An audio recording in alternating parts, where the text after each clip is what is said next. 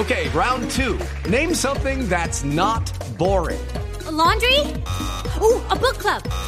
Computer solitaire, huh? Ah, sorry, we were looking for Chumba Casino.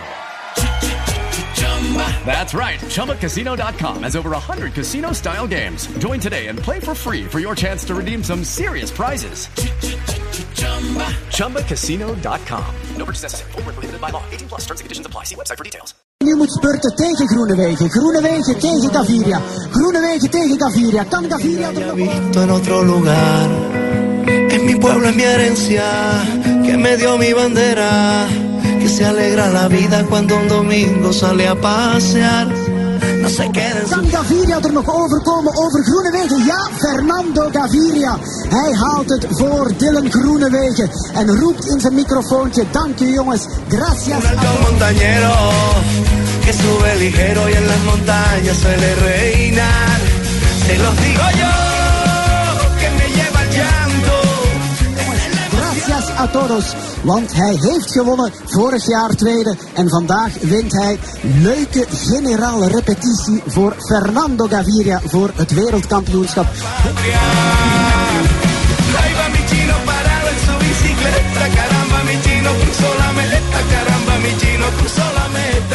Dos de la tarde, 42 minutos. Bienvenidos. Estamos en Blog Deportivo, originando desde San Petersburgo. Este será nuestro último informe desde San Petersburgo. Ya mañana estaremos en Moscú para acabar de completar todo el plan de trabajo del equipo de Blue Radio y de Gol Caracol que ya vive intensamente el campeonato del mundo. Un abrazo para todos. Los estamos saludando a nuestros compañeros hoy con la enorme satisfacción de una victoria de Fernando Gaviria otra vez eh, eh, catalogándose como uno de los eh, grandes del sprinter. Eh, todo eso lo vamos a presentar a nombre de- del, del super eh, astro en un instante, porque quisiera preguntarle primero a Rafael Sanabria eh, si tiene conocimiento de todo lo que se movió ayer en la eh, reunión de comité ejecutivo respecto a la nominación de los árbitros eh, colombianos. Pues por la- menores, por menores, por menores no, no, no supe, Javi, pero eh, me imagino todo lo que, lo que puede suceder en una reunión de comité ejecutivo y las ¿No recomendaciones. se imagina quién fue el, no se imagina quién fue el árbitro más combativo de esa lista, el, el que más eh, lo rechazaron, no? Yo me imagino que Nicolás Gallo. Ah, se imagina bien. Sí, yo me imagino, yo Se- me imagino que Nicolás Gallo. bien. Lógico. Porque hubo es- cuestionamiento, hubo cuestionamiento porque justamente quien defiende a Gallo, y se lo hicieron saber ayer en la reunión de comité ejecutivo, quien defiende a Gallo eh, fue la misma persona que hace un año estaba eh, disgustado con Gallo. Sí, el señor Álvaro González. Porque es que Exactamente. yo supe, yo supe, Javier, que el señor Álvaro González, después de lo que sucedió el año pasado y el año antepasado, que no quiso, eh, fue uno de los que se, opuso precisamente al nombramiento de Nicolás Gallo como árbitro internacional, después Ajá. cambió de, de pensamiento, de parecer, o sea, no sé por qué, de un momento a otro cambia con respecto al muchacho. Bueno, si, si estaba equivocado eh, sin ninguna causa, pues eso es, eso es bien. Lo que pasa es que eh, esos pormenores no sé por qué cambia- cambiaría Bueno, así de, lo único, lo único que le digo es que hubo jaleo, hubo jaleo y que eh, el tema no, no pasó de agache. El tema estuvo caliente al interior del comité ejecutivo de la Federación Colombiana eh, respecto al caso de Nicolás Gallo. Sí, Eso sí, eh, téngalo, téngalo claro. Mire, y, y yo sé que, que- que todos los muchachos trabajan y se esfuerzan por llegar a ser árbitros internacionales y algún mérito debe tener y no siempre, digamos que se ha criticado a Nicolás Gallo porque también ha hecho buenos partidos y eso uno Ajá. tiene que reconocerlo, es un muchacho joven, eh, yo con él no tengo ningún compromiso aparte de una discusión que tuvimos hace algo así, más de dos años, pero eso ya quedó limado, yo no tengo nada ni en contra de él y si llegó a FIFA que ojalá lo sostenga, que trabaje porque es muy difícil. eh, Ah, pero no está dentro de los rajados suyos. Yo pensé que eh, dentro de las calificaciones había otros árbitros que estaban por encima de Nicolás Gallo. Sí, hay otros, hay otros árbitros que están por encima. Por ejemplo, Mario Herrera, que fue el árbitro del Meta, que nombraron también como árbitro FIFA, es un árbitro de categoría, como yo siempre se lo he dicho aquí, Javi, es uno de los mejores árbitros que tiene el fútbol colombiano y para mostrar y para competir junto a Andrés Rojas a nivel internacional. Lo mismo ¿Quién se es- quedó? eh, se la pongo más fácil. ¿Quién se quedó de la lista de árbitros? ¿Quién se quedó? Lo que pasa es que los otros muchachos están muy nuevos. Por ejemplo, Johnny Nestroza, Ah, el, entró- el- por descarte. el árbitro del o menos- Chocón no Más o cum- menos lo mismo que dijo Comesaña de Ovelar, no. Ah, entonces sí. Sí, algo así, algo así. O sea, se, se- se queda, se queda por descarte, Javi, porque, porque tiene que tener un requisito que pide FIFA, que son dos años mínimo como árbitro profesional. Y él solamente tiene una, una temporada, pero es muy buen árbitro. Hay otros muchachos que también van muy bien, pero son muy jóvenes. Se nota es que la federación está haciendo un recambio. Eh, es, esta mañana hablaba con nuestro gran amigo... Que me den ese gallo, ¿no? Yo lo convierto en pollo lo llevo para una granja. Y, es decir, ¿no? Que- que yo, yo- yo lo Claro, y a es- y- ese y es de esa zona, es- es cerca de cerca de Ibagué, no es de Manizales, es cerca de Ibagué. Yo le, le estaba ¿Es del diciendo, es del Líbano? es no sé, no sé, pero me dicen que es cerca de Ibagué, eh, no es de Manizales. Esta mañana hablaba con nuestro amigo Iván Mejía y entonces me decía, pero están todos muy nuevos, son muchachos y, y sí, pero hay que hacer un recambio y en eso pues está bien por parte de la Federación de Fútbol y los muchachos se van a consolidar porque hay Si buenos es que los veteranos no son confiables, pues entonces que vengan los nuevos. Eh, eh, el fútbol colombiano siempre se ha manejado por ese lado. Sí, sí, sí. No por, no por la falta de conocimiento de los árbitros, sino por la falta de confianza hacia los árbitros. Totalmente, totalmente. Este- Y, ese siempre ha sido así, siempre ha sido así, de manera que no vamos a descubrir absolutamente nada nuevo hoy en día. Claro, y un árbitro como Pontón que dejaba tantas eh, tantas dudas, tanto Claro. afuera como dentro del terreno de juego, y en los exámenes físicos y en las tablets que le decían que le regalaban los jugadores, que le mandaban, y los celulares y tantas cosas. Entonces, Pues de eso, los que salió eso ahora. nunca lo aclararon, nunca lo, lo aclaró la Federación Colombiana de Fútbol, pero siempre se hubo rumores sobre estos árbitros. Entonces, listo, lo sacan, pero queda ahí, queda esa cuestión o ese cuestionamiento, y los mismos árbitros a nivel profesional y a nivel aficionado se enteran de todos estos detallitos. Muy bien. Padrino, ¿llamamos a lista? ¿Qué mija? ¿Cómo va? Muy bien, mijito, aquí aguantando frío, mija. Vino la señorita Marina, ¿sabe o no sabe, mija? Presente, padrino. Vino el señor paisano Nelson Enrique Asensio. Aquí estamos. Vino el Oiga, señorito, el, el señorito Pablo Ríos. Presente. Presente. El señorito Rafael Sanabria, yo lo escuché por ahí, mija. Sí, padrino, aquí estamos al pie del cañón. Oiga, y está el señor Juan Pablo Hernández Villa, ¿no lo escucha? Aquí presente, desde muy temprano. Mejor dicho, donde usted empiece por Juan Pablo. lo Tiene un audífono en la cabeza y el otro en el oído. Si está dormido en el quinto sueño, mijito, yo creo que Fabito Poveda, ¿sabe o no sabe, mija? Aquí estoy presente. bueno, y no pregunte por J, porque la siguiente sección nos la va a presentar eh, JJ Osorio. Es Porque... yo me imagino, papá, yo me imagino, papá. ¿De, de, de qué es? ¿De mí? Sí, sí. Y me No, dejaron no, no, afuera. no, no, no, no, no. Ah, bueno. bueno, Así mijo, no, como espere, mijo. rendir. No, es que espere, usted es mijo, que estos repechaje, los locales, sí. mijito. Ahora sí, la nómina internacional. Señor, señor, ¿cómo llama este muchacho? Juan José Buscalia. ¿Está o no está, mijo? Gracias. Gracias por lo de muchacho, pero yo me siento un local más, padrino. Sí. Discúlpeme, ¿eh? Ah, bueno, mijo, bueno, la cédula dice otra cosa, mijito. no, no, no, ven a Juanjo Buscaglia. Bueno, nos vamos, nos vamos con lo hecho hoy por eh, el sprinter de sprinter, el embalador de embaladores eh, en territorio belga, a nombre de Superastro. Cambia tu suerte con Superastro y sé uno de los más de 4.000 ganadores diarios. Superastro, el juego que más ganadores da, presenta en Blue Radio un triunfo de buenas. En hier, Quickstep zit aan. Quickstep zit aan met Gaviria die nu moet spurten tegen Groenewegen. Groenewegen tegen Gaviria.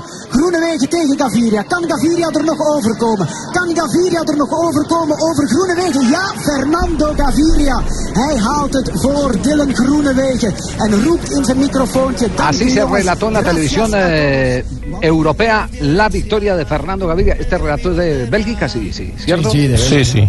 Sí, sí. Es en- eh, pero es en que en, en- en francés o es en, eh, Eso es flamenco, me el parece. idioma El idioma- flamenco, ¿cierto? Sí, Sí, sí, sí. Da la, impresión. ¿Qué pasó hoy con Gaviria? ¿Cómo fue el desarrollo de la jornada para destacar este ganador de buenas hoy viernes? Pues eh, Javier, mire, se trata de, la, de, una carrera tradicional en Bélgica que se llama la Kampioenschap van Vlaanderen, que tiene 102 años de historia y donde Fernando Gaviria había sido segundo en la versión del año pasado. Hoy consiguió la victoria y no solo hay que destacar el trabajo de Fernando Gaviria que llegó a 10 victorias en la temporada, sino el de sus compañeros, porque hoy fue, fue tal vez de los eh, sprint mejor levantados por todo el colectivo del Cuiste Flores, eh, incluyendo a Martín Belitz, a Mateo Trentín, a Fabio Sabatini, a Maximiliano Richese, que es el último lanzador, a Davide Martinelli, a Priesmalab Karsewicz y a Álvaro José Oz. que hoy fue fundamental porque fue el penúltimo en el tren de lanzamiento de Fernando Gaviria y se empezó a mostrar también Álvaro Hoss. Gaviria gana y le gana a Dylan Groenewegen en un muy buen sprint que lo deja listo para el campeonato del mundo y la victoria de ¿Cuál- hoy es importante huevón? ¿Cuál huevón? por ¿Cuál esas huevón? dos razones. No, Primero porque, es el primer eso, por eh, eso, huevón. no europeo que gana en eh, esta competencia y segundo porque lo deja listo para dentro de ocho días en el campeonato mundial para la prueba. quién del fue- a quién- mundo. que Oiga, a quién- papá, le estoy hablando, papá. ¿Cuál bebón? ¿Cuál? ¿A quién fue el que le ganó? Gran bebón, A dijo. Gro- Gro- Dylan Groenewegen. Que ganó en el Tour de Francia también. Algo parecido, ¿Usted algo sabe qué es NEA, parecido. papá? ¿Usted sabe qué es NEA? Me da una chimba, papá. Ya está muy claro. Oiga, Jota, el año pasado había sido segundo, ¿no? En esta misma prueba. En El esta que misma prueba el año pasado ocupó la, la segunda posición. Recordemos que el el año pasado hacía su primera temporada. El año pasado, si no estoy mal, ganó Timoteo Dupont. Sí, señor. Gaviria fue segundo y Raymond Kreder hizo la tercera posición. Este año le tocó ponerse el sombrero. Les, les ponen un sombrero como de vikingo. Al, ganador y les ponen una camiseta amarilla. Hoy lució el sombrero y la camiseta para la foto y pasó a la historia Fernando Gaviria Rendón, primer sprinter no europeo que gana en eh, esta tradicional Oiga, carrera. Ahora, los que no vieron de pronto, la, la- los que no tienen la oportunidad de ver las imágenes, es espectacular la forma Oiga, como le van decime. armando el carril Muchacho. para después eh, que él, A, a- como a hombre, vaga, Ricardo Rego no lo voy a centro llevar le allá a cubrir porque el sombrero le queda muy grande. No, mentira, le queda pequeño, semejante cabezote. No le pueden dar sombrero vikingo porque les, se- no dicho es que no le entra pues en la punta. Pues. No, No. Qué horror. Y ahora no le sirve el sombrero. Pobrecito, Rego. no. Por eso no fue cierto- ciclista, lo- porque no había casco para él. No, es que nos, nos Espere que se reporte aquí en la recepción y... Con, con Dígalo, la- niña, dígalo. Escuchemos a Gaviria. son complicados. Siempre es ideal estar en la mejor posición. Hoy contamos con un equipo demasiado fuerte. Creo que estuvimos bien. Todos los corredores estuvieron a la altura y, y regalarme una victoria más aquí que este es algo muy agradable porque es un trabajo de, de todo el equipo. Creo que ya nos estamos probando ya. En Inglaterra conseguimos una victoria, acá otra, entonces vamos un poco más motivados. Mañana nos falta el último test que es en Impanis y esperamos hacerlo bien también para viajar con confianza al Mundial. Eh, oiga, Jota, una, una pregunta. Eh, eh, he leído por ahí que se está promocionando a Álvaro Ode como un embalador superior a Gaviria. Eh, es cierto, estamos frente a un prospecto de esa característica, porque eh, Gaviria ya es una realidad. Pero el monteriano pinta para eso, ¿es El- cierto? El monteriano tiene una punta de velocidad muy interesante, Javier. Si, si Sí. lo pulen, eh, si le pulen algunos pequeños detalles en el ¿Es verdad que está muy cerca de las revoluciones que mueve Kietel? Sí, está, lo comparan con Kittel por la Por su físico. y, y por la punta de velocidad. Obviamente Sí. con, con la salida de Kittel del Quick, Fernando Gaviria pasa a ser el sprinter principal, así que eh, lo podríamos tener en Tour y seguramente Álvaro Hotz lo van a llevar o al Giro o a la Vuelta para que empiece a mostrar también su condición. Ole, ¿cómo se dice? ¿Jode, jod o cómo es? Ojoche, Jode- ojoche. Ojoche Joche. o- no, ¿Usted eh, sabe qué es NEA? le decíamos. Odek, pero él, él dice que su apellido se pronuncia Hodge. Porque es escocés. O sea, Joche que está jodido, pues está llevado, ¿cierto? ¿Cierto, papá? Tranquilo, Rigo, ya no, no se desespere. Papá, Tranquilo. vender chance que tengo un- una Tranqui- valedera tranqui- para tranquilo, vender. Rigo, tranquilo, Rigo, que estamos cerrando esta sección. Bueno, vaya, vaya, mientras tanto, porque estamos con un ganador de buenas. Hoy, Fernando Gaviria en el ciclismo internacional. Cerramos la sección y al instante les contaremos todo el presente de Falcao García con el sistema tributario de España. Estamos en Blog Deportivo. Las abejas, los niños se alborotan, saltan las piedras. Los... Estás escuchando Blog Deportivo.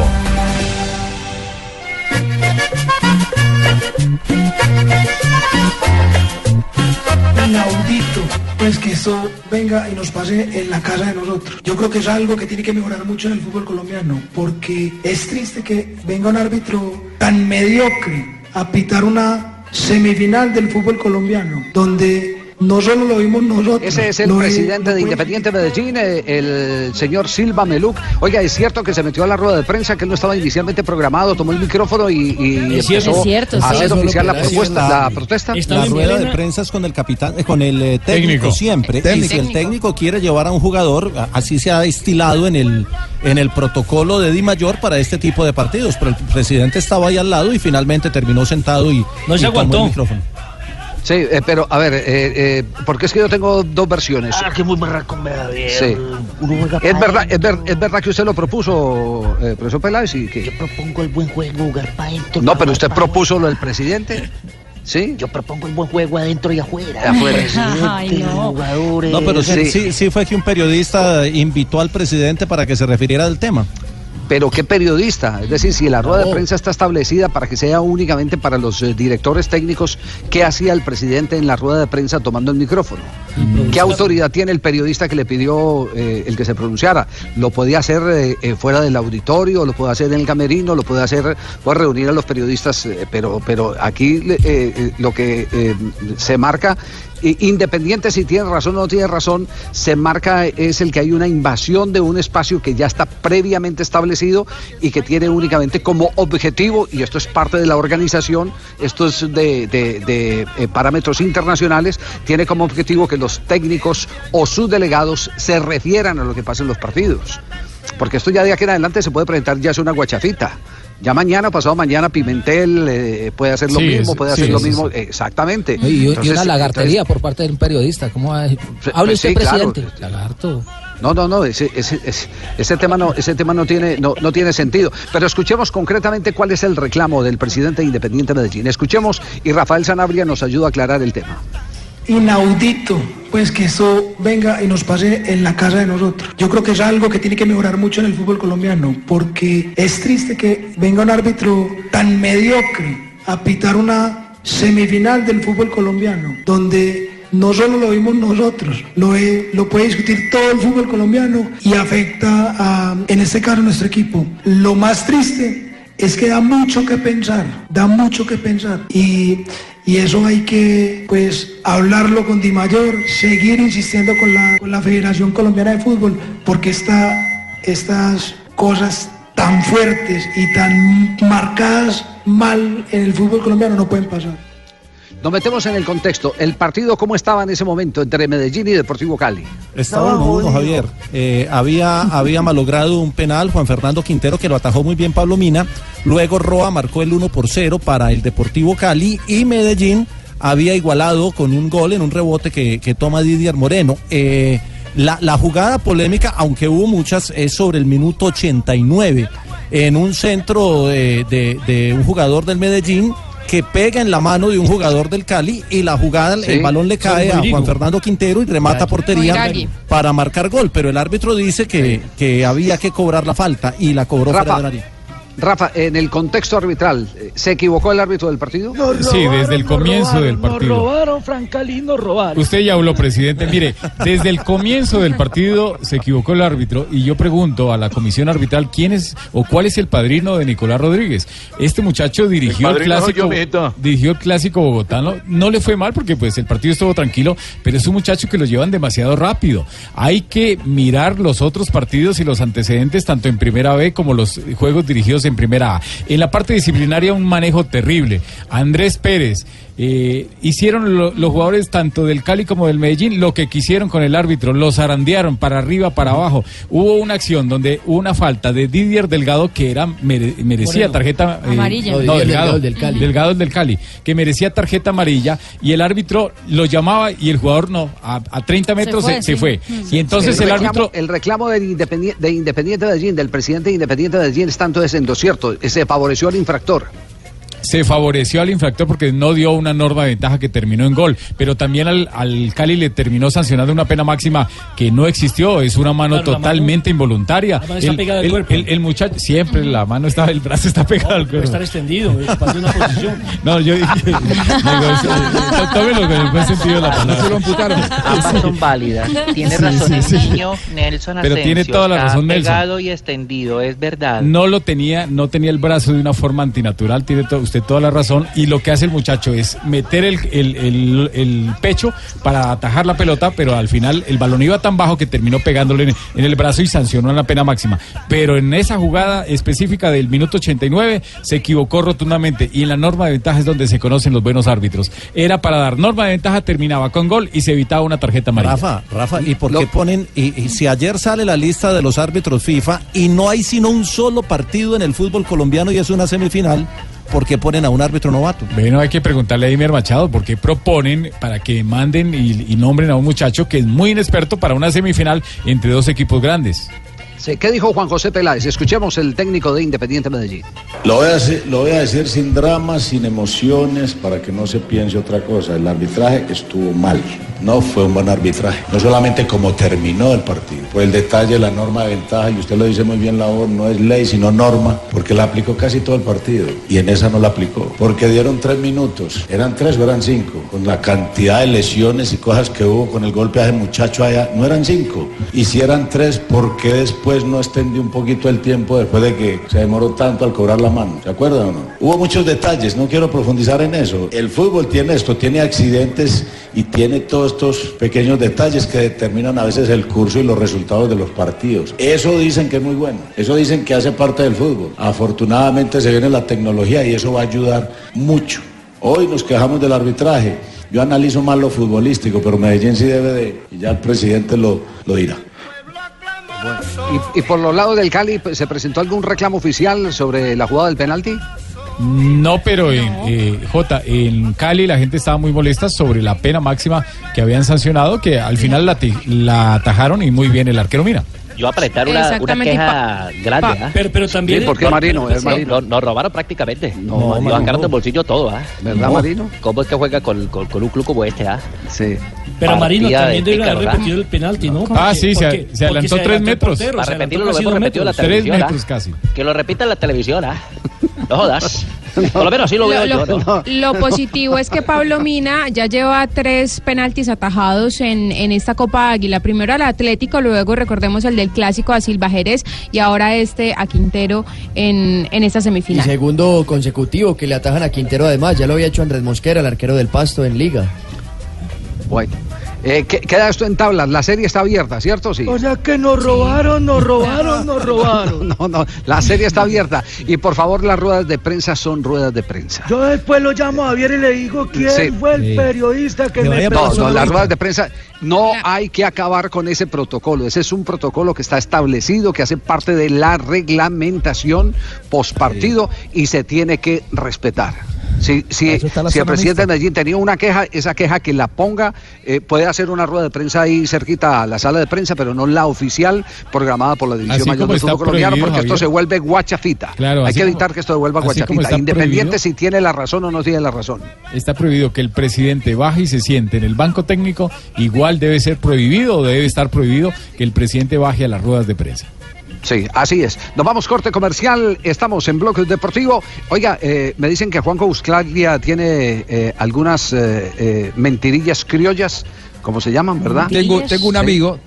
Tengo, Sí. tengo un amigo que se llama Juan Caset, que tiene Sí. un par de historias para contar con ustedes después de la pausa.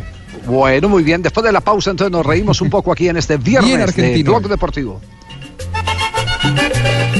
Muchachos, pongámonos de acuerdo por, en el destino porque llegó la feria de descuentos de Cameron y no la podemos perder. Tenemos hasta el 17 de septiembre para aprovechar las increíbles promociones con el mejor todo incluido. Puede ser a San Andrés, a Cartagena, Santa Marta, Eje Cafetero, Panamá y muchos destinos más. Reserva y compra ya llamando al 018 mil 510756 y o ingresa al www.decameron.com. Acércate al punto de venta de Cameron más cercano o consulta con tu agencia de viaje. Aplica en condiciones. Que no vuelva más eh. Estás escuchando Blog Deportivo. Tenis. Ya tenemos las 3 de la tarde, 12 minutos, 11, 12 minutos en San Petersburgo. Un día muy tuvimos en el eh, día de hoy, hoy viernes. Eh, estuvimos... eh, eh, En los caños, mijito, ¿cómo se llamaba no, eso? los caños no, no, Ah, bueno, hombre, no, no, no, no. Es que en mi pueblo Honda también hay puentes, mija. Los canales, los canales, son Ah, los canales. los canales. Este- esta es una ciudad muy parecida a. Venecia. Es una ciudad muy Una parecida. hermosura, mijita, me faltaba su compañía, mamita. Ay, padrino, con la próxima vez me invita, ¿ve? No, no, no. Para que se sentara aquí, al pie mío, mijita. Bueno, Bueno, ¿qué está pasando en este momento en la Davis? ¿Cómo van los colombianos? Inmediatamente les eh, reportamos a esta hora en Blog Deportivo. A nombre de Menem, hágasela suave y placenteramente, mijo. Su afeitada le proporcionará una suave placer con la crema de afeitar Menem. Se juega el segundo partido a esta hora de la serie de la Copa Davis. Están jugando Santiago Giraldo y Franco Escúbor. Se está jugando el cuarto set. En este momento está arriba Giraldo 2 a 0. En los sets anteriores ganó uno Giraldo 6-4. Los otros los ganó el croata 6-4, 7-5. El primer partido de la jornada en la Plaza de Toros La Santa María en Bogotá.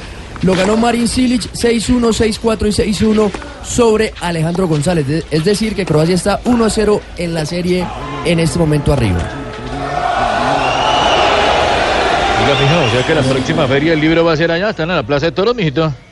Sí, ahí se juega y ese fue el escenario que escogieron para jugar esta serie entre Ya Colombia y inclusive se había jugado ahí contra Estados Unidos. Claro, exactamente. Pero echa pa' toros y juegan tenis, mijo. ¿Cómo es esa joda, papá? En el 2010 fue. Sí, en la Plaza de Toros La Santa María. Mañana seguirá la jornada con el partido de dobles. Por Colombia estarán Cabal y Alejandro Falla. Y por Croacia, Skugor y Nikola Mektic. Muy bien, en instantes les vamos a repasar toda la jornada de fútbol profesional colombiano que tenemos eh, en este fin de semana, porque nos vamos con las mentirillas criollas. Eh, Ustedes recuerdan, eh, no sé, eh, Juanjo no se ría, que esa era una publicación del, del periódico, del periódico, no, de la revista El Gráfico hace muchos años, y sacaba un especial de mentirillas criollas donde capturaba eh, todas las cosas que decían los jugadores que sonaban o a cajón o a ilógicas. Y creo que se están Claro. recauchando de otra manera eh, en el fútbol de Argentina, ¿cierto? Sí. Claro, porque eh, hoy por hoy se dice que es una respuesta con cassette. Cuando un futbolista te responde lo que responden siempre, que si vos tomás una entrevista de hace cinco años o de ayer, te hubiera dicho exactamente lo mismo. Exacto. Es decir, te respondió con cassette. Bueno, hay un, un- uno de estos muchachos que eh, son youtubers que se ha hecho muy conocido en las últimas horas porque él sacó una especie de columnas, una detrás de la otra, sobre distintas situaciones de la vida de un, de un hombre, eh, respondiendo como Juan Cassette, como responden los futbolistas, pero en este caso hablando sobre el asado. Los que conocen Buenos Aires saben lo que significa el asado para el argentino, juntarse con los amigos, tomar un vinito, eh, todo eso bien criollo de juntarse alrededor de la parrilla. Bueno, Juan Cassette respondiendo como futbolista sobre cómo le salió el asado con los amigos. Escúchenlo porque es muy gracioso. ¿Cómo viste el asado, Juan? ¿Se complicó? Sí, sí, fue un asado duro, eh, muy difícil. Sabíamos que iba a ser así. eh, lo preparamos, pero en- entramos muy dormidos, la verdad. Eh, nos costó mucho hacer el fuego, no, no, no, no prendía. Después nos solíamos el carbón porque se iba a comprar más. eh, pero después cuando empezamos a distribuir un poquito las brasas, entró ahí, ahí salieron los choris. Y cuando salieron los choris empezamos a comer y bueno, y ahí por suerte nos sacamos adelante. ¿no? Fuiste el que más comiste, claramente, la figura. No, bueno, yo creo que la figura fue, fue todo el equipo. Comimos bien, todos, todos juntos. Yo estaba por ahí cerca de la parrilla y me, me llevaba la carne y la pasaba, la, la pasaba a los costados, pasaba para adelante, tratando de distribuir un poquito y que, que todos coman por igual. Yo creo que todos hemos aportado, aportado mucho, ¿no? ¿Algunos cortes salieron medio pasados, medio duros? Sí, sí, duro. El matambre estaba duro, duro, muy trabado. Hubo que, que meterle ahí, pero por suerte después entraron los cambios, entraron muy bien los, los pibes. Eh, entró el gordo con todo, se comió esta ensalada, todo. Y, y por suerte dejamos muy, muy poquito, ¿no? Algo quedó igual, por lo que veo. Sí, sí, quedó, quedó, quedó un chori, algo de carne. Eh, la verdad que um, eh, hay que planificar, eh, sabemos que cometimos errores, hay que, hay que corregirlos para, para el próximo asado, ¿no? ¿Cómo se llama el personaje? ¿Cómo se llama? Juan Cassette, si uno lo busca Juan- en, Juan.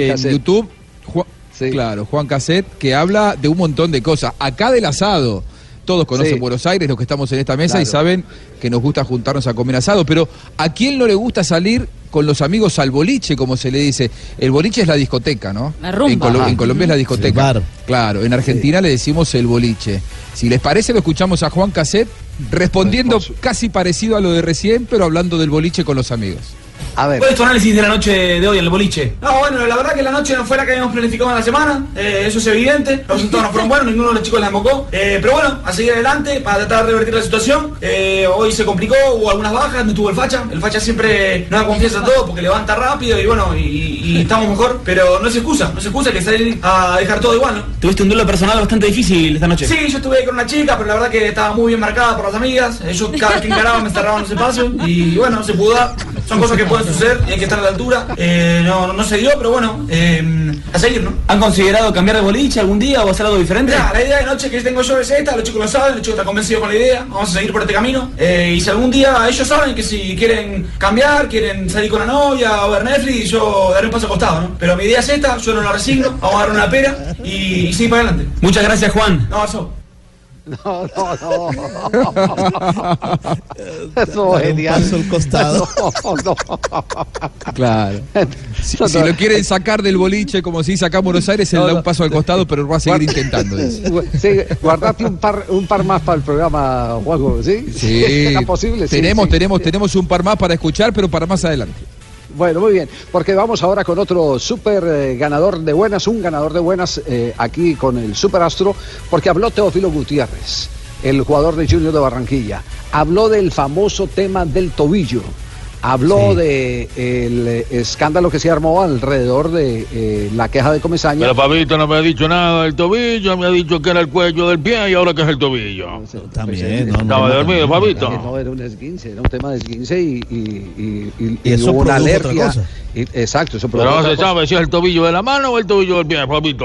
No, no, tobillo de la ¿El mano. cuello de dónde, Fabito? ¿Cuál, ¿Cuál es el tobillo de la mano? Explíqueme. El huesito que está al pie de la mano, Fabito. Esa es la muñeca. no, vamos con un eh, superastro aquí en Blog Deportivo.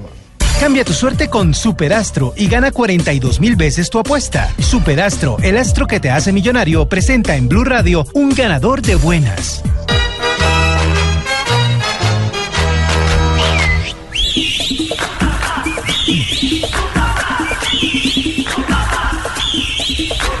¿Qué dice Teófilo Gutiérrez? ¿Qué fue eh, lo que ha manifestado el goleador y uno de los hombres clave en la clasificación de Colombia en los dos partidos que restan para eh, buscar el tiquete al Campeonato Mundial de Rusia 2018? Primero, No, el Teófilo habló, habló porque eh, va a reaparecer mañana en el partido de Junior ante Tigres aquí en el Metropolitano a las 6 de la tarde. Y entonces aprovechó, por supuesto, para hablar de todo lo que se había hablado durante esta semana que después del partido de la Selección Colombia. Y precisamente habló de esa quemadura, de la quemadura en el cuello del pie.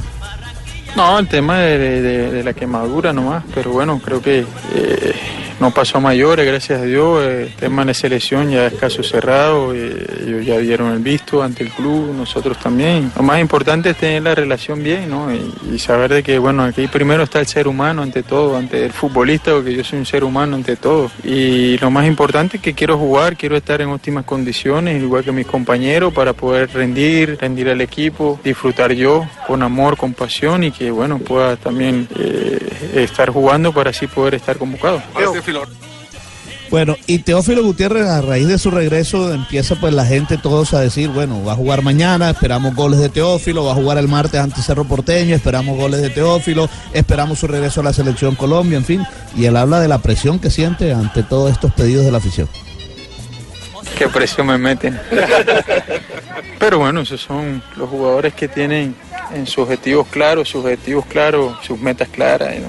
Y, sin duda que esperan mucho de mí y yo también ¿no? espero dar mucho a la institución, a mis compañeros, al cuerpo técnico y bueno, siempre regresando y jugando bien y ganando creo que va a ser importante. Lo más importante es que lo que nos toque, sabiendo que estamos descansados, estamos con aire y que bueno, eh, plantear un partido interesante que, que le pueda complicar a Tigre. Bueno, Fabio, pero, pero esto quedó a medias aguas. Eh, eh, Teófilo, ¿qué?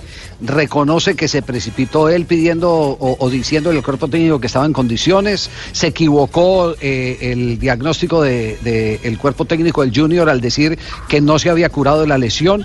¿Es verdad lo que se dice que fue un cuadro alérgico en el tratamiento de la lesión y lo que se quemó fue la piel? ¿Cuál es la verdad de este, de este tema en el que se quiso levantar un escándalo?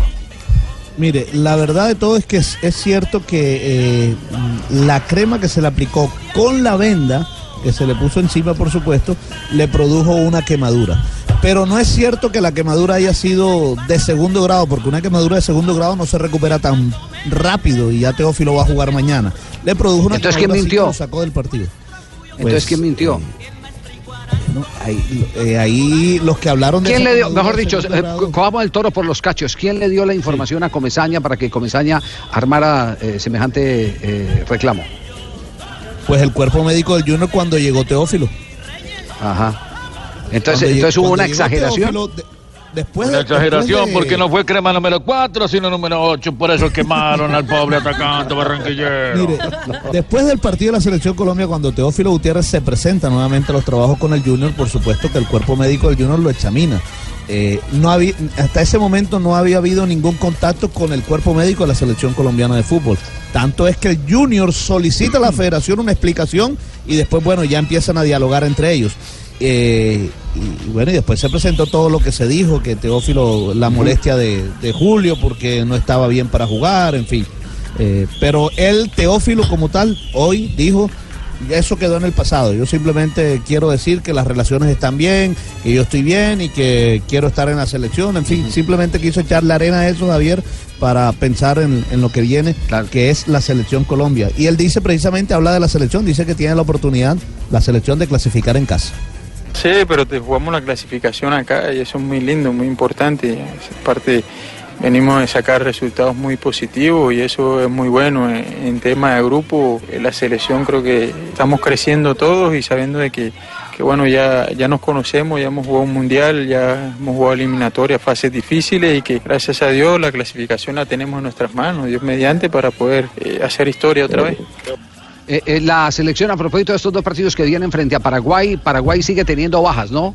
Hay jugadores que se vienen lesionando en el equipo paraguayo, eh, vendría mermado el cuadro del Chiqui Arce y creo que ya se dio a conocer la lista de convocados de Perú, ¿no?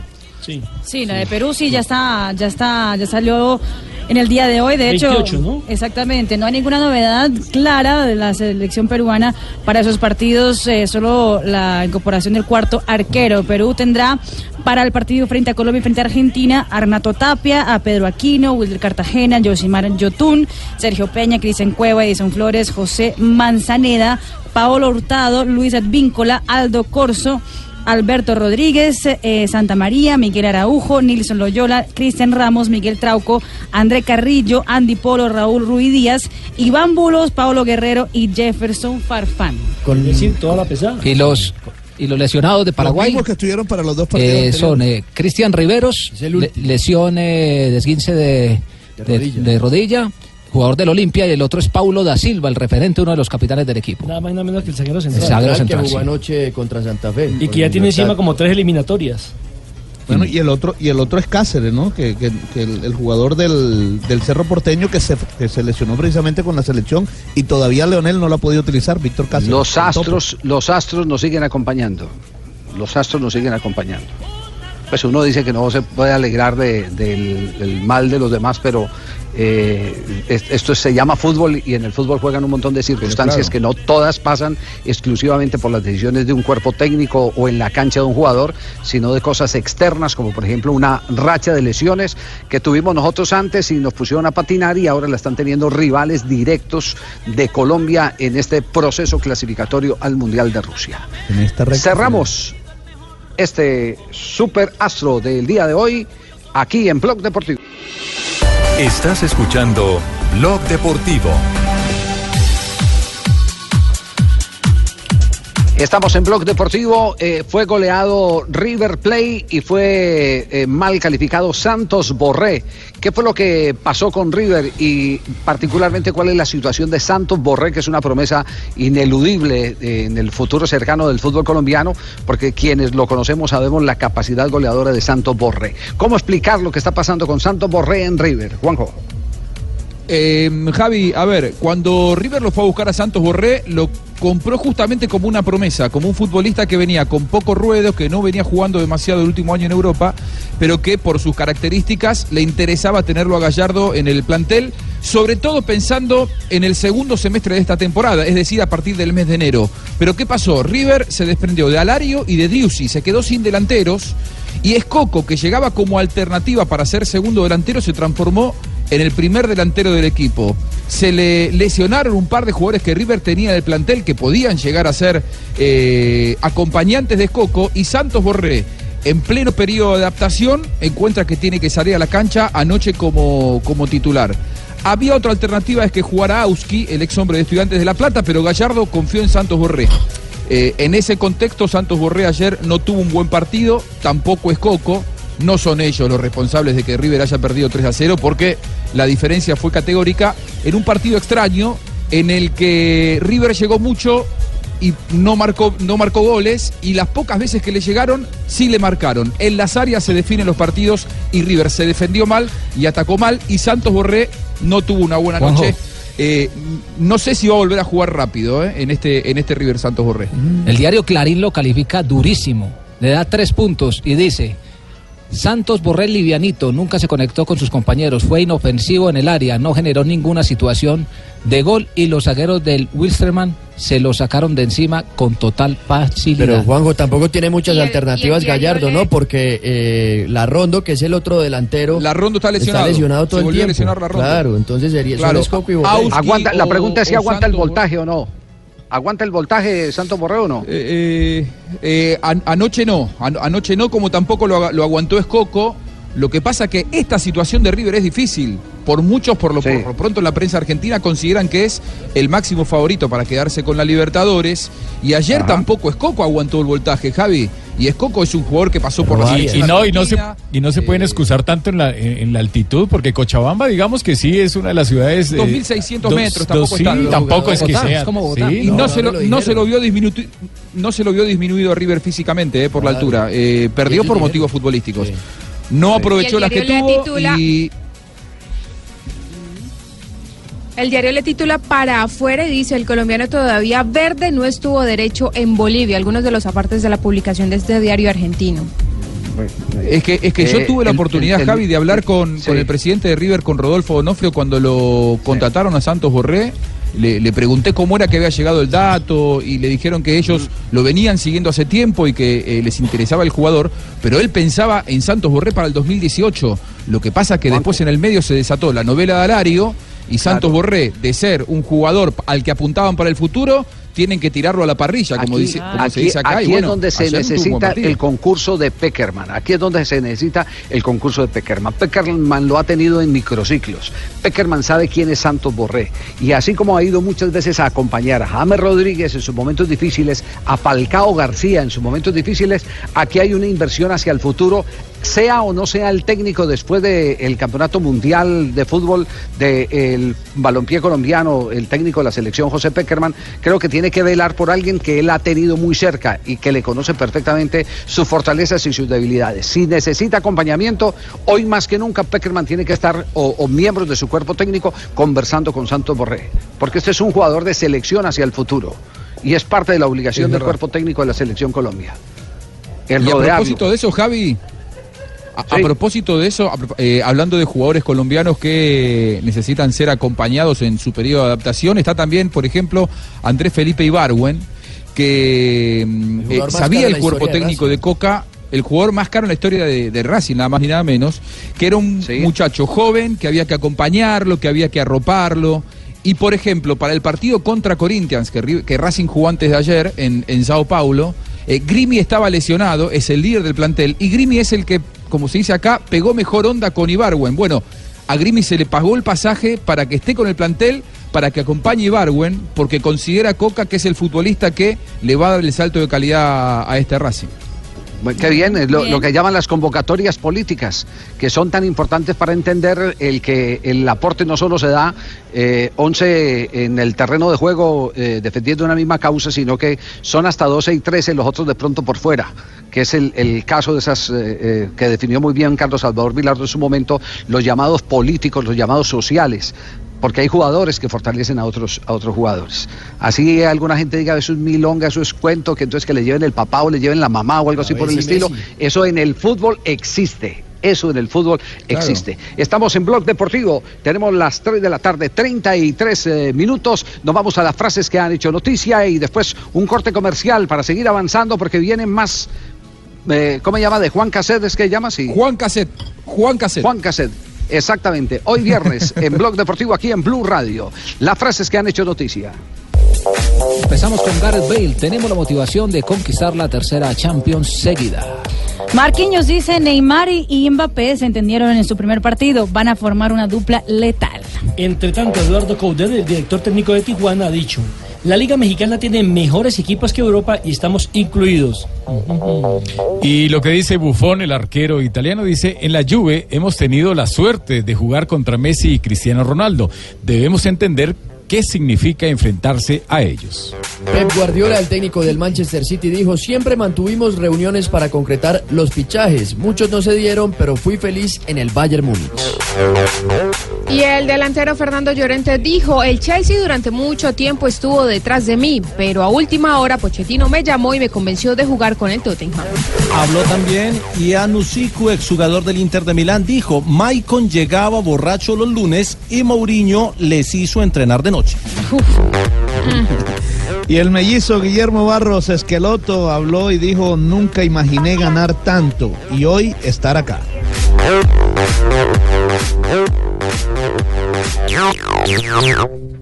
Edgardo Bausa, técnico de Arabia Saudita, dijo, la intención es hacer un gran trabajo. Va a dirigir a Arabia Saudita en el Mundial de Rusia 2018.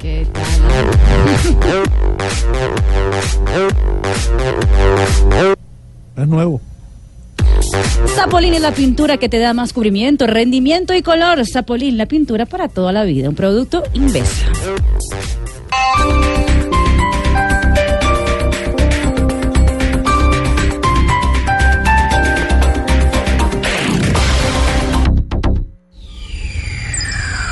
Ahora en Droguería Alemana, las estrellas están a tu alcance. Ven y aprovecha nuestra lluvia de super descuentos. Y llévate a casa todo lo que necesites con nuestra promo estelar. Droguería Alemana, siempre pensando en tu salud.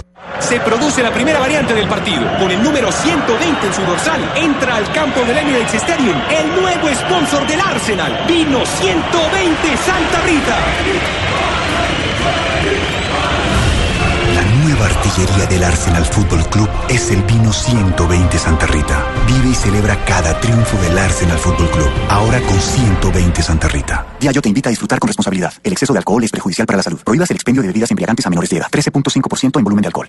Asia te está llamando. Llegaron las noches de sushi de PF Chang's. Todos los días desde las 5 de la tarde. Todos los rollos a 19.900 cada uno. El sushi como nunca lo has probado. Solo en PF Chang's. Cocina asiática. Aplican condiciones y restricciones. Consúltalas en www.pfchangs.com.co.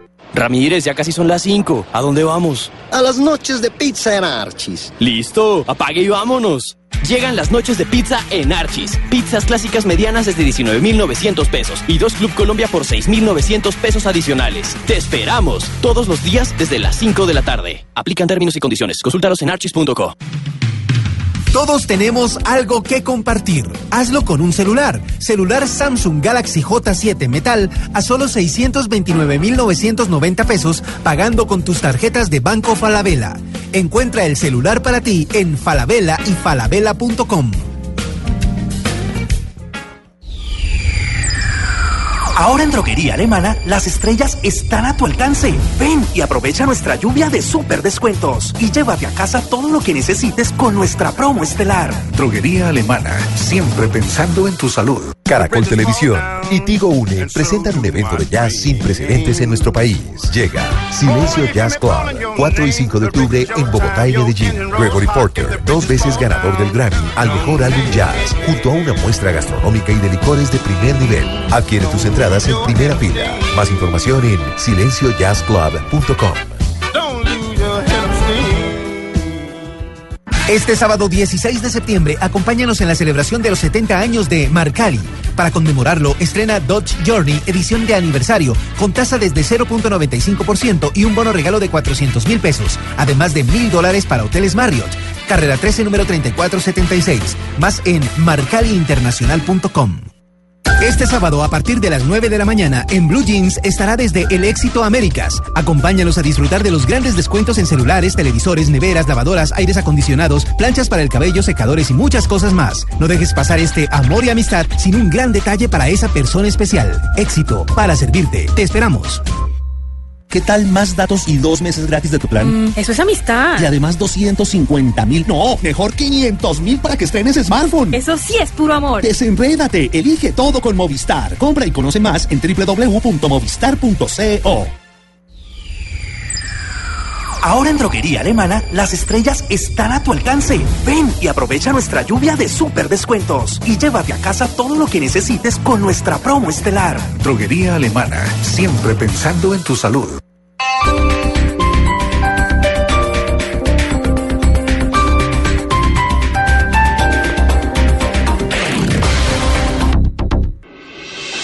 Estás escuchando Blog Deportivo. compañero. 16 años atrás, Charlie Daniels para hacer el saque de manos. 38 del segundo. 3 de la tarde, logrando 39 minutos. En Inglaterra ya está en actividad el colombiano izquierdo jugando con el Brighton. ¿Qué pasa en este momento con izquierdo? En este momento el partido está dos eh, goles a uno a favor del Bournemouth sobre el equipo del colombiano quien ingresó al minuto 77. Ha tenido poca participación hasta el momento el jugador de la selección Y colombiana. en Escocia, Alfredo Morelos volvió a anotar, ya lleva ocho goles con el Rangers, que empató 2 a 2 contra el Patrick Tistel en la en condición de visitante por la sexta jornada de la Liga Escocesa. Eh, Rafa, ¿usted tiene idea quién fue el que propuso eh, los eh, árbitros eh, brasileños todos para la última fecha de la eliminatoria? Yo me imagino que el que propuso eso Fue fue que la Rionda y Oscar Julián. No, señor. Fue el presidente de la Federación Colombiana de Fútbol, Vea pues. Ramón Yesurún. Pero es que es algo lógico también, ¿no? Eh, porque es que sí, sí. eh, Brasil es el único equipo que, digamos, que ya está clasificado y que no tiene nada que ver. Porque es que si dicen, no, que Bolivia y Venezuela también no tienen nada que ver, pero Bolivia y Venezuela no tienen el nivel arbitral para estos partidos. Sí, sí, pero el, el otro tema pasa porque eh, era una salida decorosa para el arbitraje suramericano el que se nombraran árbitros de Suramérica por encima de la propuesta de algunos de tener árbitros europeos. Experiencia que ya hemos tenido y no ha funcionado tampoco. Sí, que, que se tuvo, que se tuvo porque inclusive eh, me cuentan también que desde Bolivia, perdón, desde Bolivia no, sino desde Perú, se ventiló la posibilidad de que también Sí. nombraran árbitros europeos o brasileros. Bueno, Me parece que va a ser brasilero eh, para el partido con Sí, Argentina. El, el- el árbitro va a ser brasilero, es fijo. Sí, sí, sí. sí, y sí. No, debe ser no, Wilton de- Sampaio. Y, y vamos a tener comité Sampaio, ejecutivo de Confederación Suramericana de Fútbol en Bogotá, ¿no? Sí, el próximo 30, si no estoy mal. Al- al 27 final de- creo que es. 27, bueno, pero a final de mes Sí, va a ser el, el comité Creo que ejecutivo es el del com- 27. de A mí me queda, la- me queda una duda si es el primero, porque recuerdo cuando se hizo el lanzamiento de Copa América eh, Centenario aquí en Colombia, ese día sesionó el comité ejecutivo, ¿cierto, Juanjo? Sí, usted estuvo. Sí, ese día hubo eh, sesión de comité ejecutivo, pero ya han venido con distintas reuniones eh, de comité ejecutivo. Lo que eh, propone Alejandro Domínguez, el nuevo presidente, es que sean sedes itinerantes. Antes eran todas en, en Luque, en la sede de la Colmebol. Ahora, por ejemplo, hubo una recientemente en Chile, en Santiago. Va bien, entonces están, están rotando, están eh, como Sí. la selección argentina jugando en distintos estadios, ¿no? Sí. Claro, dentro de poco van a jugar en la luna. Dándole contentillo a todo el mundo, dándole contentillo a todo el mundo. A propósito de la selección argentina, habló Gareca. ¿Qué fue lo que dijo Ricardo Gareca, el técnico de la selección peruana, en medio de todo este eh, calor que ha desatado la petición y aprobación por parte de la FIFA, la petición de la selección argentina de volver a jugar en el estadio de Boca? Lo A que ver, me se produce Gareca. es lo mismo que me ha producido en cada encuentro que la selección tiene que definir en la eliminatoria. Nosotros venimos jugando partidos definitivos de hace mucho tiempo, donde solamente teníamos la posibilidad o para tener posibilidades como la que tenemos ahora en llegar en esta última etapa con dependiendo de nosotros, eh, venimos enfrentando este tipo de situación hace mucho tiempo. Eh, si no, ya nos limitaba las posibilidades. Empezaría, empezábamos a depender de otras circunstancias. Entonces, en el mismo contexto, estamos para este partido, o sea, sabiendo que necesitamos tener un resultado óptimo que nos permita llegar a la última fecha con posibilidades. Entonces, todas esas cuestiones es, es la misma, es la misma inquietud y la misma, eh, el mismo enfoque que tuvimos en las anteriores eh, convocatorias, ¿no? Javi, la FIFA lo confirmó, el partido va en la bombonera y hoy, cuando se sentó en conferencia de prensa, lo primero que le preguntaron fue por el estadio a Ricardo Gareca. Él lo conoce bien porque uno de los primeros clubes donde jugó en la Argentina fue precisamente en Boca y esto dijo el escenario. Respecto al escenario, eh, así está estipulado, es algo que yo no tengo nada que opinar, ¿no? O sea, en ese sentido eh, son decisiones de la Federación del Fútbol Argentino, en la cual consideran que ir a jugar a la cancha de Boca eh, es un, eh, ellos en estos momentos se, sienten más cómodos, bueno, es algo que muy, muy de ellos más que nada, así que no tengo absolutamente nada que decir, nosotros estamos preparados para jugar en cualquier escenario. El árbitro, respecto al árbitro, no, la verdad que no, no, no, no prefiero opinar, nunca lo he hecho, o sea, confío en los árbitros eh, que van a designar, deben hacer su trabajo tranquilos y, enfocarse en lo que tienen que hacer y nosotros enfocarnos en, el- en, lo que tenemos que hacer dentro del campo de juego, así que es un tema que realmente eh, prefiero no, no emitir ningún comentario porque no lo tengo. Muy tranquilo, Gareca, ¿no? Sí, Siempre ha sido Muy señor, tranquilo, sí. sí, Siempre sí, es sí, lo mismo que su asistente técnico, el El profesor Santini. claro. Sí. Es, es más, habló del ambiente hostil, entiendo también, ¿no? Eh, que- se ha venido Sí, desarrollando. su tercera, su tercera declaración habló sobre el ambiente hostil. En Perú se teme que al ser el partido en la bombonera, donde el público está más cerca, el ambiente sea diferente al que hubiera sido en el Monumental. Y habló del, del tema el Flaco Barica. Vamos a viajar el mismo, el, un día antes, lo normal, y no creo que se presente en un clima hostil, simplemente un clima de eliminatoria, de final. Pero eso no, no bajo ningún punto de vista puede haber una agresión, no, no creo, no creo de ninguna manera, ¿sí? O sea, la, eh, o sea el, el argentino es muy pasional, lo vive muy intensamente, pero no al grado de agresión. Yo respecto a eso no, no, eso, eso es algo que contempla la federación, pero mi opinión en cuanto a lo, para usted, para yo darle una opinión, creo que no vamos a recibir ningún tipo de hostigamiento de, de- ninguna clase, más allá de lo que suceda en el campo de juego, de, de- lo- de- de- del aliento que, que va a recibir de Argentina, nada más. O sea, a nosotros nos hubiese gustado contar con la in- inmensa cantidad de peruanos que hay en Argentina, pero que lamentablemente no van a poder, no van a poder estar en el campo de juego por las limitaciones de entrada que hay. Pero estoy seguro que el recibimiento, tanto nuestra día en Arge- eh, nuestra estadía en Argentina como el recibimiento va a ser espectacular, como ha sido en todos los lugares que, de los países que hemos, que hemos visitado. Bueno, ahí tienen a Ricardo Gareca de bombero con extinguidor y manguera, quitándole todo el calor a. Sí, sí, eh, es, él siempre ha sido, ha sido una persona conciliadora. Les quiero contar Sí, una anécdota. un Cuando nosotros estábamos buscando, cuando estábamos buscando a un eh, comentarista internacional que hubiera jugado al fútbol, el primer contacto antes, porque no conocíamos a Gustavo Alfaro, fue con el flaco Ricardo Gareca. Y entonces lo invitamos a un partido en Buenos Aires, eh, pero él estaba al frente de Talleres de Córdoba. Eh, de- ¿cómo, cómo fue, cómo fue la, la conclusión eh, del tema Gareca? Siempre sus conceptos eh, son cortos y ponderados. Es un hombre con una sabiduría eh, realmente admirable y nos llamaba poderosamente la atención. Lo que me extraña es que con el paso del tiempo no ha sido convocado por otros medios de comunicación porque tiene evidentemente un predicamento, como dicen los argentinos, que perfectamente lo hace viable para cualquier proyecto eh, de transmisión internacional.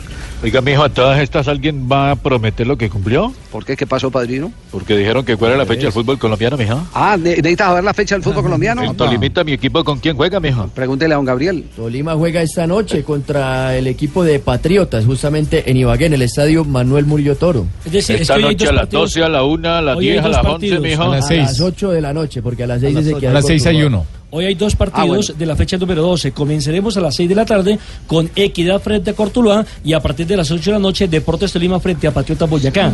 Mañana tendremos a las 3 y 15 Jaguares 11 Caldas, a las 5 y 30 Alianza Petrolera frente a Envigado, a las 6 de la tarde Junior frente a Tigres y a las 7 y 45 minutos Atlético Nacional frente a Millonarios, partido que tendremos aquí, en la Radio. frecuencia de Blue Radio. Desde las 7 y media. Y el día domingo tendremos América de Cali frente a Atlético Huila, partido a las 5 y 15, también aquí en eh, Blue Radio.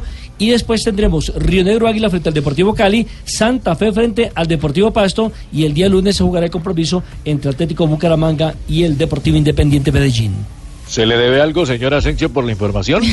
Sí, de- podría traer algo. Bueno, mijito, entonces páguese con estas cuñas, mijito. Pa' Barranquilla me voy con Servientrega. Realiza tus envíos. Ingresa Ah, a. Servientrega con la selección.com. Digita el número de tu guía y responde a la trivia Servientrega. Podrás ganarte uno de los 10 viajes para ver jugar a la selección Colombia con Paraguay en Barranquilla. Servientrega, logística oficial de la selección Colombia. Estás escuchando Blog Deportivo. Pumping things. Tino against Rudehes. He scores! It's 1 0! There's this little bit of games, this little bit of cat and mouse. Keeper's moving, keeper's got a big hand on it, but fortunately for Newcastle, Aspria has come right where he wanted it to. Se están cumpliendo hoy 20 años de la tripleta de Faustino Frilla jugando con la camiseta de Newcastle frente al Barcelona. Ahí está el Newcastle. Este es Alan Shearer. Se viene el centro al área. Ahí está el colombiano. Afrila. Gol del Newcastle. Newcastle 3. Barcelona 0. Qué emocionante. eran los que le marca Asprilla al Barcelona los cantos. Sí, Aprila de Arepa marcado con el Solo- Newcastle. Solo un detalle, Alan Shearer ese día estaba lesionado. Sí. No existen pruebas de eso. Yo Entonces, estaba en el Lo- estadio. Lo curioso, lo curioso es que eh, Faustino Esprilla ni siquiera iba a jugar ese día, ese compromiso, por actos de indisciplina. Él tenía durante la semana que asistir a una reunión programada por el club, no llegó, lo sancionaron económicamente y le anunciaron que iban al banco.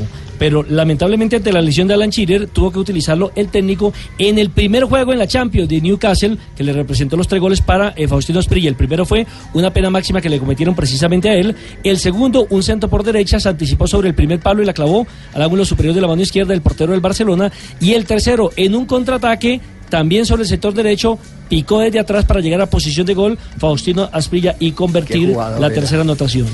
Qué jugador era. eh, por eso retumban todavía las palabras del Pío Valderrama el día del partido de su despedida, porque se tenía conocimiento de que eh, Valderrama y Asprilla eh, no tenían una buena relación. Y me acuerdo en aquella oportunidad que el pibe, yo le pregunté al pibe en una entrevista, le dije, pero si usted no se quería con Asprilla, ¿cómo lo invita? Es que mi pelea con Asprilla no era personal. Mi pelea con Asprilla es porque él pudo haber sido el mejor jugador del mundo y no le dio la gana. Así. Era más profesional que personal. Lo dijo, lo- sí, era más, esa era la diferencia que tenía. Bueno, a propósito de profesional, eh, hoy un gran profesional del fútbol que se llama Falcao García, que ha convertido un gol frente a la selección de Brasil, que nos rescató un punto importantísimo en la ciudad de Barranquilla, que nos acerca al campeonato mundial, eh, es noticia en España.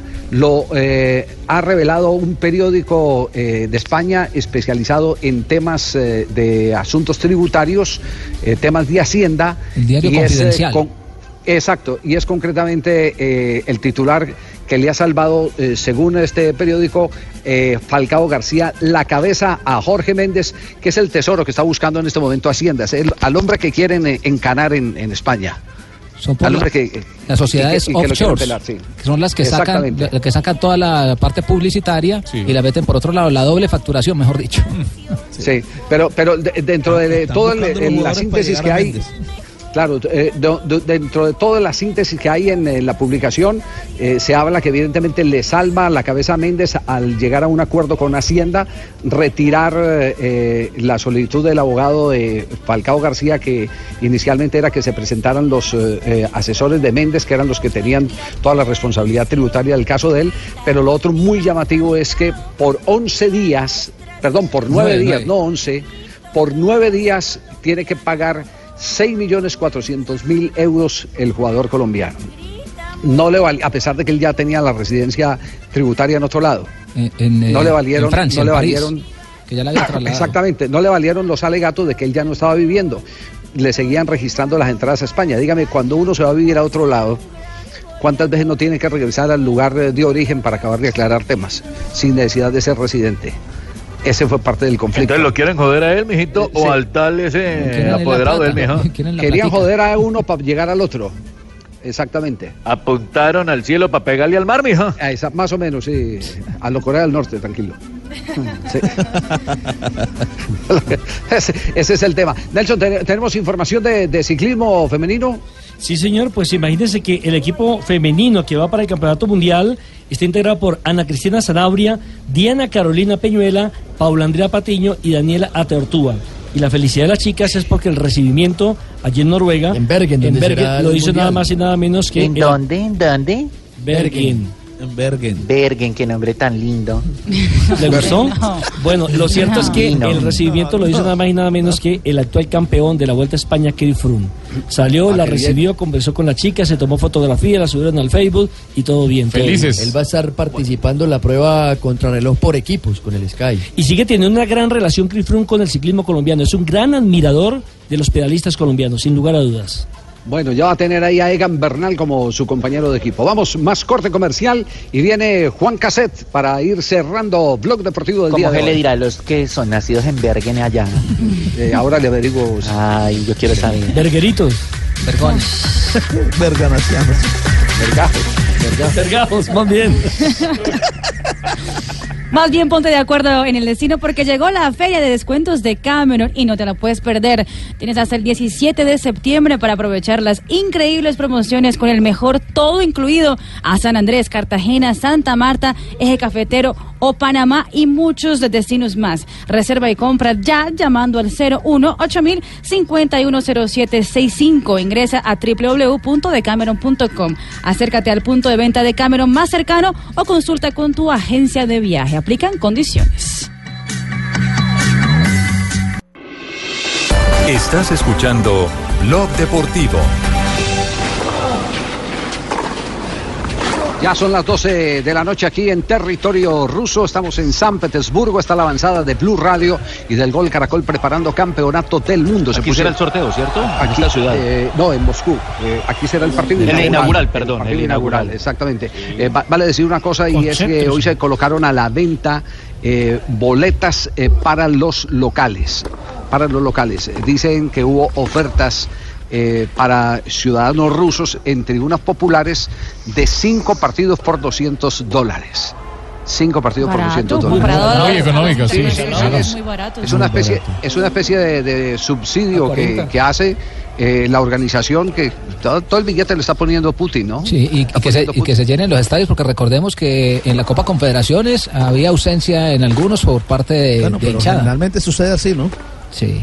Con Copa Confederaciones Bueno, no tiene el atractivo que tiene un campeonato. No, en mundial. Brasil estuvo lleno. Sí, total, lleno. Brasil estuvo lleno. Lo, que, lo que pasa es que lo que pasa es que Rusia no tiene el equipo Claro. que uno No, creía, no, y la ¿no? cultura futbolística en Claro, Brasil esta es- vez Rusia sí, no está bien. diferente, ¿cierto? Sí, ¿Cuál cultura futbolística? Aquí hay ¿Qué- qué- mucha. ¿Cultura futbolística? Sí. Usted, eh, viejito, ¿usted sabe por qué se evitó la Tercera Guerra Mundial? ¿Sí, nené? ¿Qué que le diga? ¿Por qué? Porque mm, mm, en la guerra de los misiles o en el amague de los misiles, en el año 62, los norteamericanos no tenían ni idea que los rusos estaban en Cuba.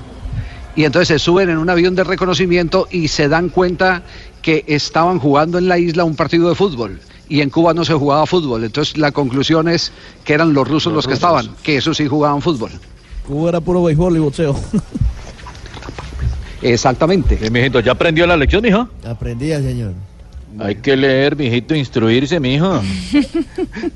Bueno. No malgaste su tiempo, papito, hágame el favor. Juan Caset, eh, que- cerramos con Juan Caset. Es que él estudió en Argentina y no le enseñaban esa parte. bueno, Juanjo, eh, todos hemos vivido situaciones incómodas en la vida, indeseables, como por ejemplo tener que dar un examen eh, en la universidad. También lo hizo Juan Caset y así lo declara.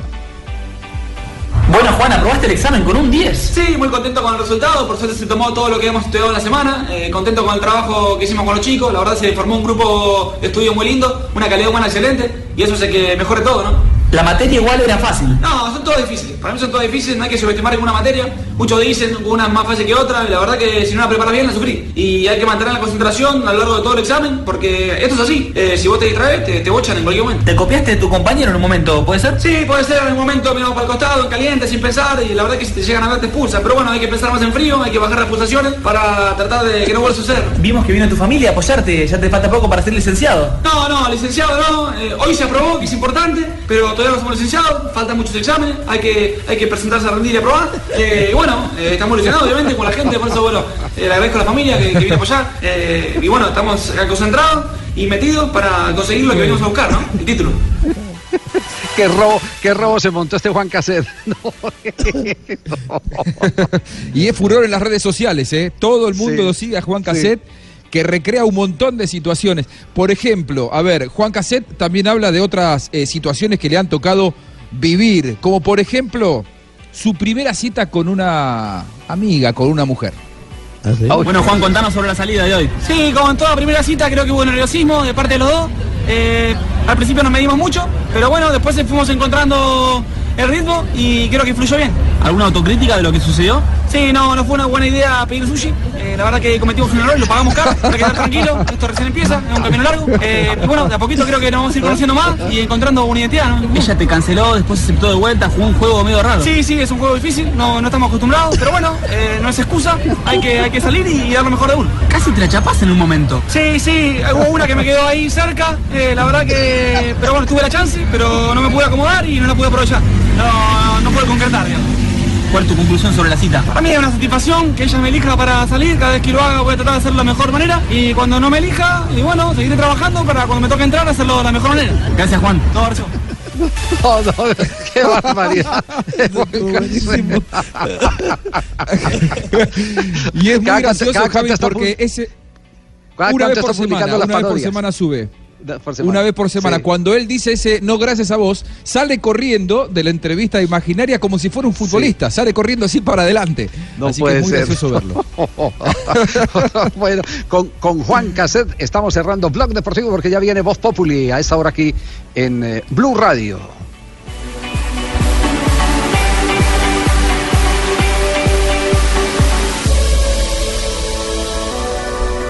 Hora para las bendiciones. Aquí está el Padre Chucho para arrancar este. Ay, menos mal.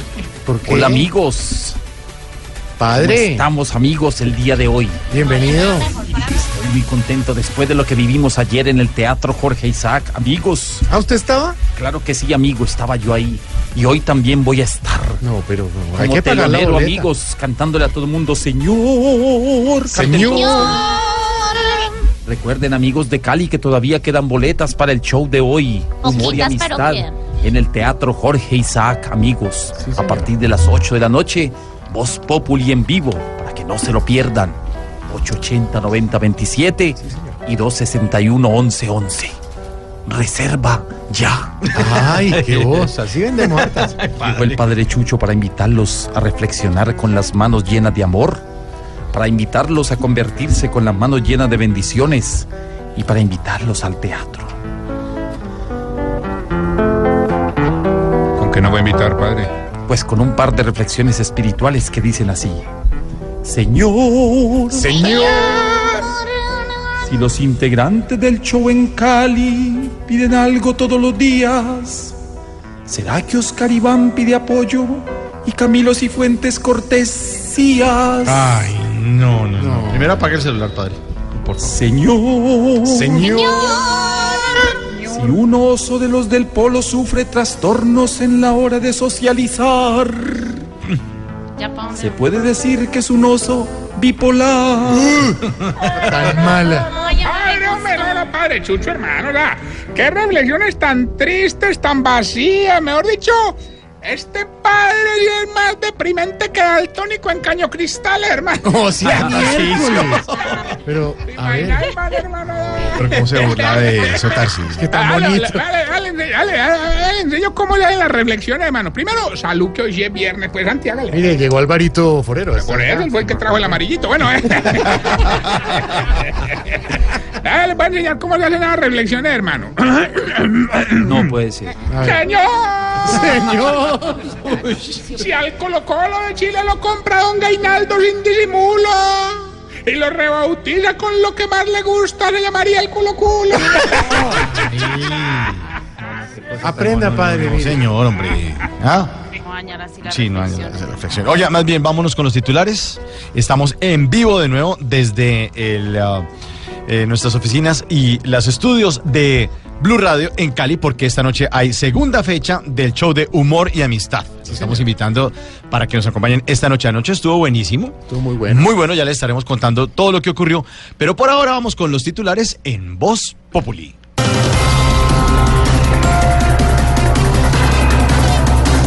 Mientras la senadora Claudia López se lanza como candidata a la presidencia por el Partido Verde, el 19 de noviembre sabremos cuál será el que diga Uribe. Ay, qué jartera con eso del poder. Yo por eso he dicho que hay cosas inexplicables en este mundo. Está filosófica, ¿como cuál es? Vea, por ejemplo, ¿de dónde sale tanto entrenador personal? ¿De dónde sale tanto vendedor de 100? Hola. ¿Y de dónde sale tanto precandidato a la presidencia? Uy, sí. Ese sí. Eso sí. ¿Quién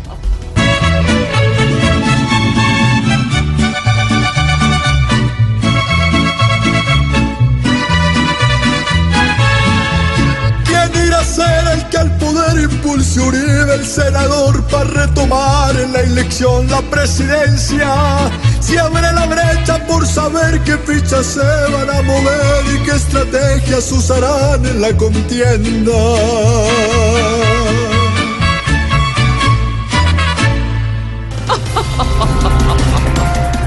Se conocen los precios de la boletería para el Mundial de Rusia 2018.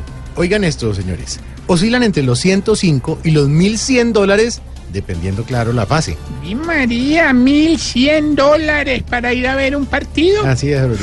Los únicos beneficiados con eso van a ser los argentinos. ¿Los argentinos? ¿Por qué? Pues como están las cosas, se van a ahorrar esa platita. Oiga, no sea miércoles.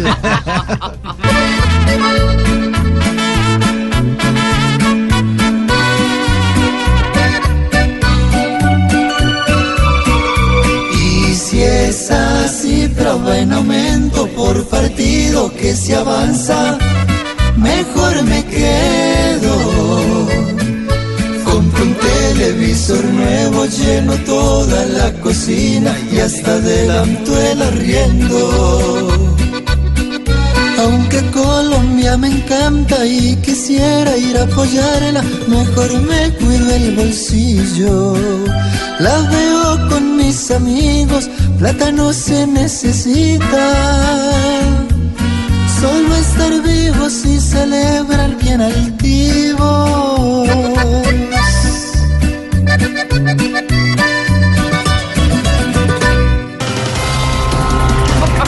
Qué bola de nuestro compañero Elkin.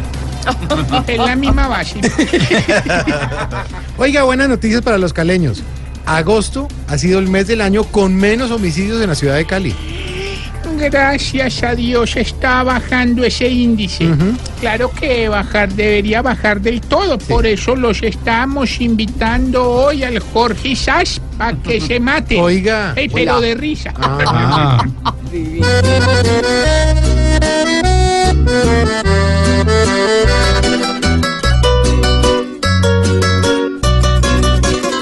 Sería perfecto que se acabara en nuestra nación. El homicidio, la riña, el robo que nos castigan. Tanta pelea que nos impide forjar la unión. Entre fronteras, entre otros credos y entre familias. Con compromisos y con desarmes en comunión. Podríamos probar a ver qué pasa con Dios y con el diálogo en acción. Todos salen ilesos y llegan bien hasta sus casas.